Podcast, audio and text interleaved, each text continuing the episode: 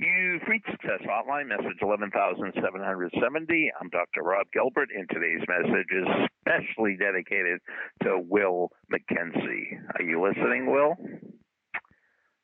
Tomorrow is Mother's Day, and I need a great Mother's Day story. Oh, I have a great Mother's Day story, but I was just hoping you could find me a greater Mother's Day story. Let me tell you mine.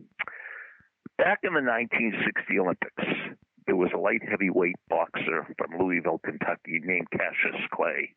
Of course, we know him as Muhammad Ali. And he won the gold medal.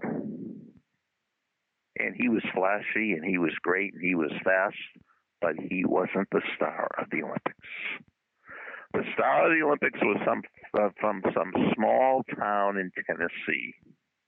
And she won the three gold medals the fastest woman in the world in 1960 at the Rome Olympics was Wilma Rudolph. Now, the amazing thing about Wilma Rudolph is 12 years before the Olympics, she was in a wheelchair. She had polio.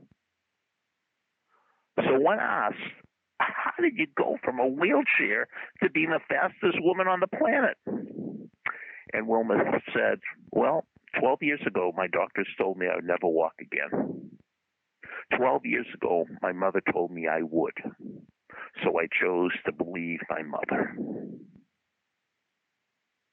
Now that is about the power of a mother. 12 years ago, my doctors told me I'd never walk again. My mother told me I would, so I believed my mother. So I need a story as good as as or better than that. Now you have a minute to talk to me after the beep, or if you want to send it to me, my email address is send me a story at AOL.com. And in the subject line, put Mother's Day. Mother's Day. So your job is to beat Wilma Rudolph.